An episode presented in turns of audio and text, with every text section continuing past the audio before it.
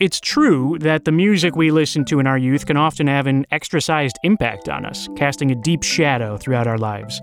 The songs you hear during pivotal moments can take on extra meaning and conjure up old emotions whenever the notes return to your ears. But what if the music had an even closer personal connection to you?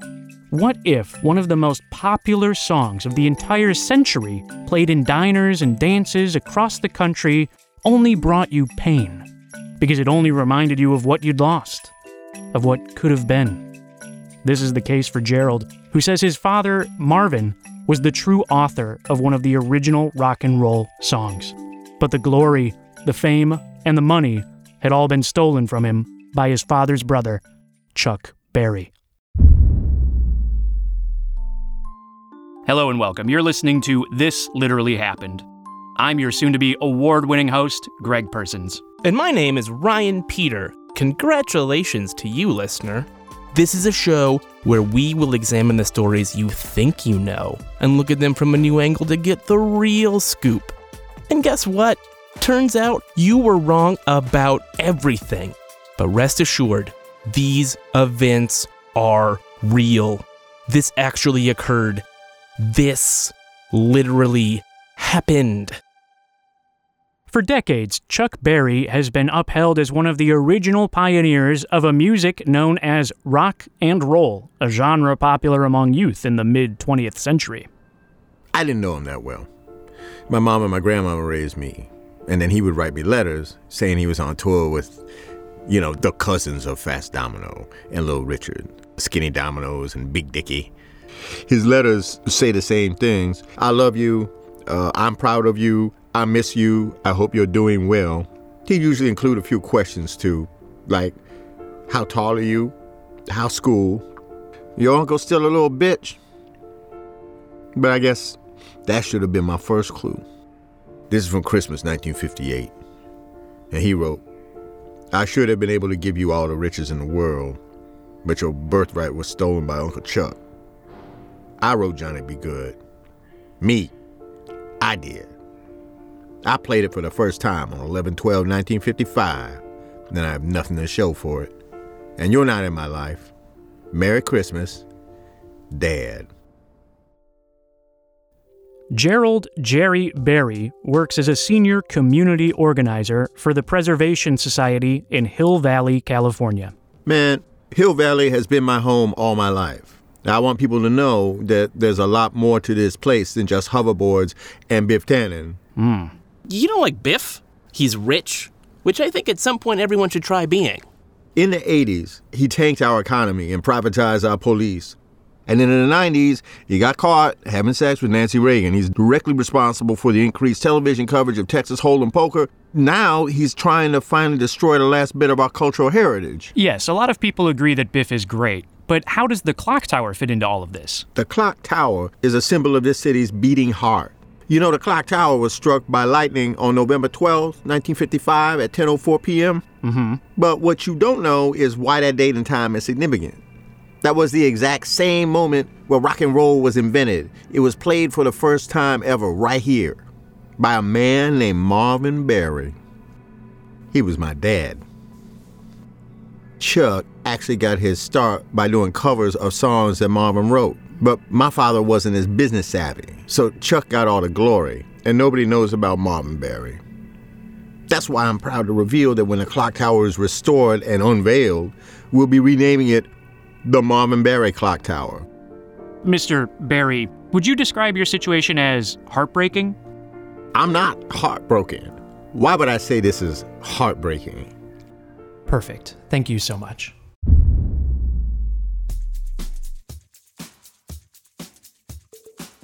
Ryan and I did some research to verify Gerald's heartbreaking claims. And luck would have it, we were able to find three original pressings of Marvin Berry singles. Turns out there were a lot of them at this vintage store in the Nostalgia District next door to the Cafe 80s. What's crazy is that nobody had ever cared to look before. That's kind of weird to me. These would be a collector's item if they're really the true originals, especially since teens love Chuck Berry so much. Mm. It's like the only thing they listen to besides EDM. Unfortunately, these Marvin records aren't dated. In fact, they all look like they were self released. So then the question becomes this Did Marvin's versions come first? If so, then it's justice for Gerald to restore the clock tower in Marvin's honor, even if it is at the expense of the president. But if these came after Chuck's, then Marvin Berry is simply a deadbeat who lied to his son. You know that Pulitzer Prize news story you've been looking for? Well, listen to this. Definitely stop telling lies. Definitely stop telling lies. Cause if you don't, I won't take you out for milkshakes and french fries. Take it on.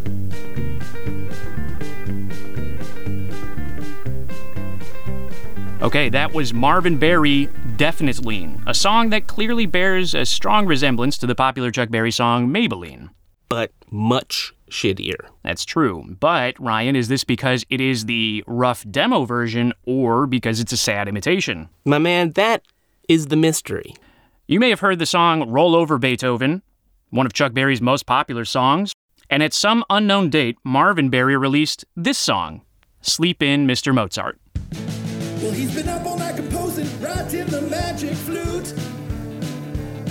The marriage of Figaro and Symphony number five too.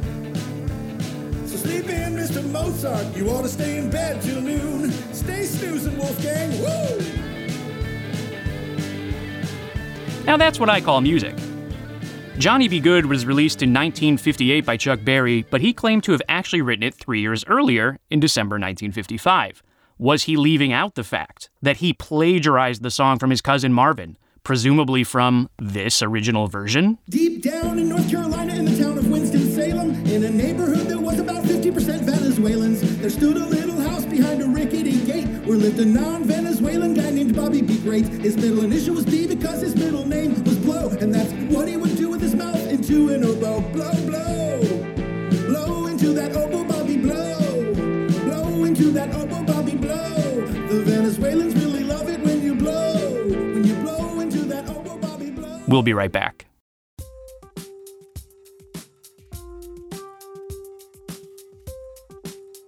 Today's episode is brought to you by Hairspace. Need some hair in a hurry? No questions asked, Hairspace delivers quality hair at affordable prices.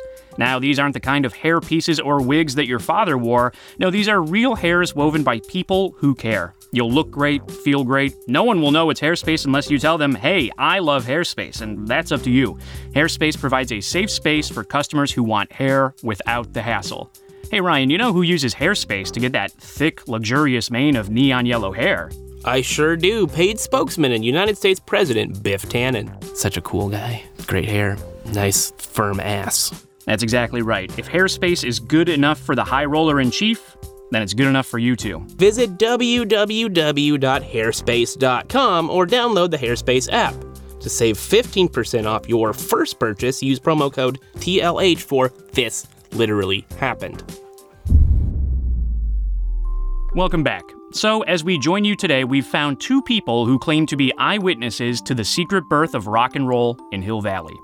In autumn 1955, Lester Murphy and Franny Doyle were 16 year old classmates entering their junior year of high school. On Thursday, November 3rd, Lester approached Franny in the hallways after first period.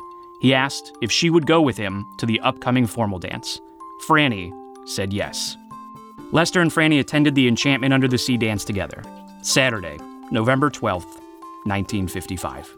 Clear skies are in the forecast. There is no mention of any potential inclement weather. And yet, a lightning strike from an unexpected thunderstorm would be the least shocking thing about this evening. Because this would be the night Marvin Berry immortalized a new popular music sound, playing Johnny Be Good for the first time in recorded history, which we now know was originally called Bobby Be Great. Allegedly. Right. After graduation, Lester and Franny were married. They're still together to this day. And though nearly 80 years old now, both Lester and Franny claim to clearly remember the dance that night and the performance of Marvin Berry and the Starlighters. They said they would never forget the night they fell in love. Allegedly. Mr. and Mrs. Murphy, thank you so much for joining us today. Hello to everyone out there in Radio Land. Sir, this is a podcast. Hello, citizens of podcast land. I just want to say it is about time that the media recognize that there's more to Hill Valley than just Biff. Why don't you tell us what you remember about the Enchantment Under the Sea dance on November 12th, 1955? Specifically, what do you remember about the performance that night from Marvin Berry and the Starlighters? I remember they played your favorite song, Earth Angel. You love that song, don't you, baby? Yeah, I mean, it's okay. We had our first kiss to that song. I mean, that I would never forget. I tell you, Greg, I was so nervous. I almost missed. Oh, but thankfully you landed on the right spot. Her lips. Oh, that's right. That's very sweet. So, we're investigating a claim that something momentous happened during the performance that night. Specifically, if anything was invented. I see what you're asking Oh, for. wow, Yeah. wow. Well, that was the night that we uh, invented fingering. What? Fingering. Well, some people do call it uh, finger blasting. Uh, yeah, we're I, we're familiar, but um, we can talk about this some other time. So let's focus on the performance. Sorry about him. Uh, Greg's a virgin. Oh, I figured. I'm not a virgin. Just want to keep us on track. I also have high standards. The claim we're investigating is about Marvin Berry and the Starlighters, and can you believe that, though? I mean, no human beings had ever fingered before 1955. TBH, I don't remember hearing anything about fingering prior to 1955. Us Greg. either. And I knew some skanks. Lorraine Baines. Not to speak ill of her because she's the first lady and we- we used to be friends, but Wait a second. You knew Biff's wife? sorry to interrupt here, but did you hear the band play a song that night called Bobby Be Great? no. Absolutely not. How about Johnny Be Good? Did you hear Johnny Be Good played that night? That was it, wasn't it? Yeah, we love that song, and we've made love to it countless times. All teens love Chuck Berry. Yeah, Now, I remember that night when was the first time that we heard Johnny Be Good. Truthfully, I don't think we would have ever come up with fingering if it wasn't for how that boy plucked those strings at the end. We were all stunned speechless. I mean, he said, Your kids are gonna love it. Okay, so the first time you ever heard Johnny Be Good was that night, played by Marvin Berry and the Starlighters. No. But, but you just said. No, no, the band didn't play that one. It was the, the white kid, the transfer kid. He stepped in to play a few songs. That's right. It was so funny. All these black fellas playing for us. And then this tiny white kid comes up and did these things with an instrument that we'd never seen before. Who is this transfer student? Oh, he was in the Navy or something. They wouldn't shut up about him. Girls love the Navy. Oh, actually, wait. I think he just had a boat. Let me tell you, Greg. This kid, he's in our school for not even two weeks, and he comes in and sends Biff and his buddies driving straight into a truck full of dookie. Boy, that was a sight. The President of the United States covered in dookie. We saw this happen and we were like, oh, wow, that boy is hot. The dance was the last time any of us saw Calvin. He never came back. Why did I think he was called Marty? Well, that was Lorraine's nickname for him, but his real name was Calvin Klein. Calvin Klein, the fashion designer? Oh, I, well, I never really thought about it, but uh, yeah. Oh, it, it must be. Calvin Klein. I'll give him credit. You gotta be a smart guy to make money with underpants that just have your name on them. Okay, so the proposal is to rename the clock tower the Marvin Berry Clock Tower. The Preservation Society claims it was Marvin who invented rock and roll that night. It, it was Calvin that played it, and I know that for a fact. Lorraine, she did try to have sex with him, you know, because she's a whore. Honey, Well, she was. And after Calvin, Lorraine was steady with the shy boy. You know, they got married too, before Biff. but isn't that wild?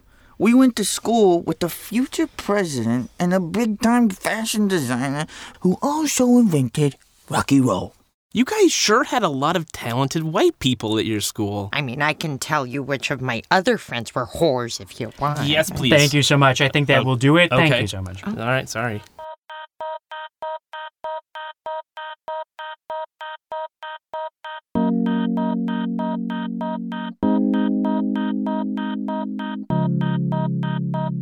So now we have a third potential candidate for who wrote Johnny B. Good Chuck Berry, Marvin Berry, and the fashion magnate Calvin Klein.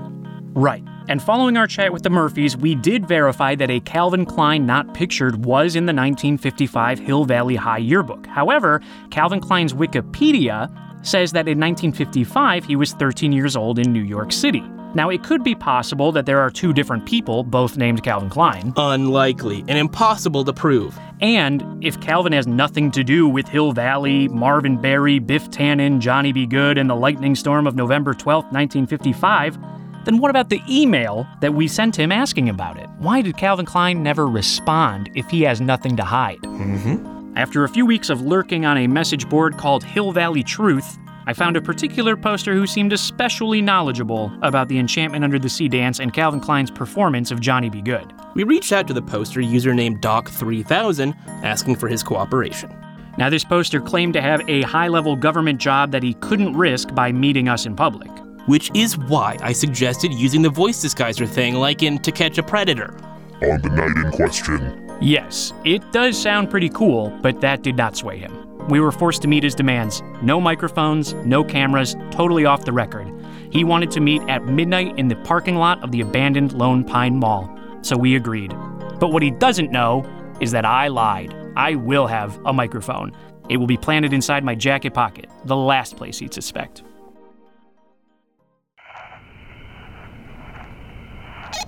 Okay, I got it. I like the vibe. All right, let me set the scene for you folks. Uh, it is 11:55 p.m. I am standing alone in a parking lot. Ryan is in a rented production van around the corner, furthest possible distance before the mic's wireless is out of reach. He's recording me, so in case anything happens, like if I die tonight in the field, then we will have it all recorded, guaranteeing me, at minimum, a posthumous Webby Award. I have a small flesh-colored earpiece so I can hear Ryan. Do you think I could have the lights on? What's that? Not the outside lights of the van, but you know, like something inside so I can read my manga. No, no. Are you kidding me? No, Ryan, you have to be inconspicuous, man. You gotta just be quiet. All right, now listen, here's the plan. One more time. If I repeat one of his questions, that means I want you to Google it, okay? Because I need to be able to verify his claims as they come. Got it. Google questions. Headlights. This has gotta be him, Ryan. All right. Steeling myself. Radio history. Podcast history, bro. Podcast history. Okay. Oh shit. Oh god. Oh god. I could die, but I'm brave. I'm brave. I'm brave. All right. Showtime. Are you alone? Y- yes. Let's go for a ride. For for a ride. Get in.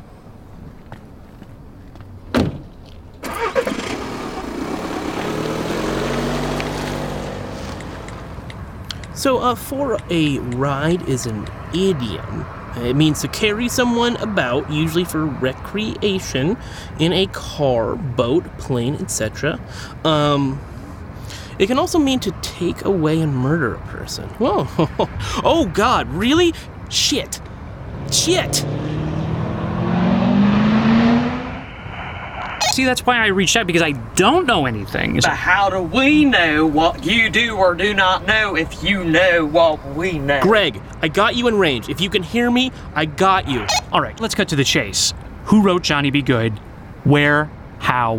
Why? Calvin Klein at the Enchantment Under the Sea, On guitar. filling in for Marvin Berry, Arriving inside a refrigerator. powered by lightning. You're telling me they built a teleportation machine out of a refrigerator? The Cux Flipacitator. That's what makes teleportation possible. The CIA gave a 13 year old Calvin Klein a machine made out of hollowed out refrigerator that could teleport him anywhere in the world So he teleported here to invent a rock and roll. and then keep his hands clean. Yeah. What? What? What? What? It's like how everyone knows that the CIA created cocaine, right? I guess. Rock and roll and LSD were the same thing just earlier. Fucking mind control shit, man. Yeah, but I. I don't know where to begin, really. It doesn't end there. You see, groundhogs burrow deeper, but moles dig more complex tunnels. Tannen was at that dance for a reason. I mean, the song Johnny Be Good was written for Biff. It was a trigger to activate the sleeper inside him. The song is full of coded messages instructing Biff to be the man the CIA and the Russian Politburo chose as their future puppet president. Johnny Be Good. Now that's about a poor boy from Louisiana who couldn't read or write, and yet he could, and I quote, play the guitar like he was ringing a bell. Biff Tannen is Johnny Be Good, a patsy, a doofus, an idiot savant who became the world's greatest gambler. Instead of making his name playing rock music like the character in the song, he made his name betting on horses and baseball. And then finally, the climactic third verse. As Calvin Klein wrote, his mother told him, Someday you will be a man and you will be the leader of a big old band. Many people coming from miles around to hear you play your music when the sun go down. Maybe someday your name will be in lights, saying, Johnny be good tonight. The band Klein sang about? The United States. The name in the lights? The Tannen Pleasure Palace, which replaced the clock tower. This was all part of the plan. If this was all for Biff, why involve Chuck Berry? Teens love Chuck Berry. I told you. Please shut the fuck up. Did you just tell me to shut the fuck up? No. Way to totally blow our cover, Greg. Hey, how come that van keeps following us? Oops. Uh, don't know. Never seen a van before in my life. Huh, shit. Hey, what's that? Look out! Hey, hit the brakes! Wait, wait, Ah, shit! ah, Journalism. All right, well, I broke my wrist jumping out of the van, but as you just heard, it was for good reason. That is prestige podcasting. That is what it's all about. Breaking bones and chasing leads, going where no one else will go and asking the questions no one else will. Yes, that is what I did. I don't recall you asking many questions other than can I read my Japanese comic books with the lights on, but thanks for the help. At last, we're about to solve the mysteries. Who was Marvin Berry and who wrote Johnny Be Good? All that was left now was to deliver our findings to Gerald and the truth about his father, to hopefully offer him some peace. As you'll recall, the last time we spoke with Jerry, he had this to say. This is heartbreaking. So now, here is the concluding segment of This Literally Happened. Definitely stop telling lies. Definitely stop telling lies. It's like they're Weird Al versions of Chuck Berry songs before Weird Al was born. Yeah, tha- that's about right. Now, this one came out in 1959, a year after Johnny Be Good, four years after The Enchantment Under the Sea Dance in 1955. And Gerald, this would be your father's final recording.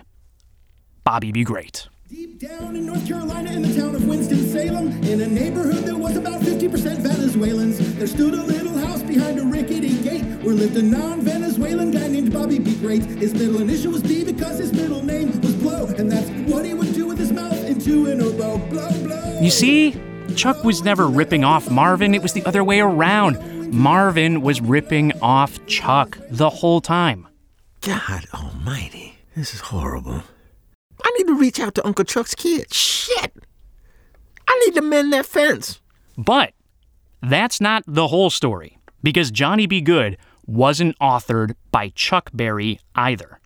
You said it was not my father. It's not. It was fashion designer Calvin Klein. What? See, on November 12th, 1955, Calvin Marty Klein returned back to New York in a refrigerator powered by lightning after performing the song he wrote, Johnny Be Good. It froze the clock tower. The government wrote it, and they gave it to Calvin to give to Marvin, so he'd try to recreate it but never be able to, and plant the idea in Chuck's mind so the CIA and the Russians could control the mind of a young Biff Tannen and install him as their puppet dictator. The replacing of the clock tower with a casino was a way to erase the evidence. That's your story? Yeah. A rich white man used teleportation with, now let me get this straight now, with the CIA and the Russians? Yep. Yep. That's right. Uh-huh. That's exactly it. You got it. Calvin Klein. That's the best you can come up with. To erase black people from rock and roll. I, I, I'm I'm just we're we're just reporting No, the facts. We are serious accurate. journalists. I, you know, I don't know. You These would things say happen. That sort of You- thing. It's not a color we don't really see. Get the fuck out of my house. You racist piece of shit. And you too. We're telling the truth. We're truth tellers. Johnny be gone.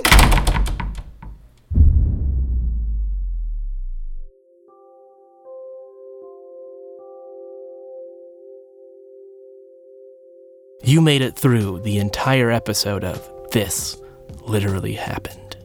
Thank you for joining us as our investigation has proven without a shadow of a doubt that Chuck Berry, musical icon, is a liar and a fraud. For Ryan Peter, I'm Greg Persons. This literally happened.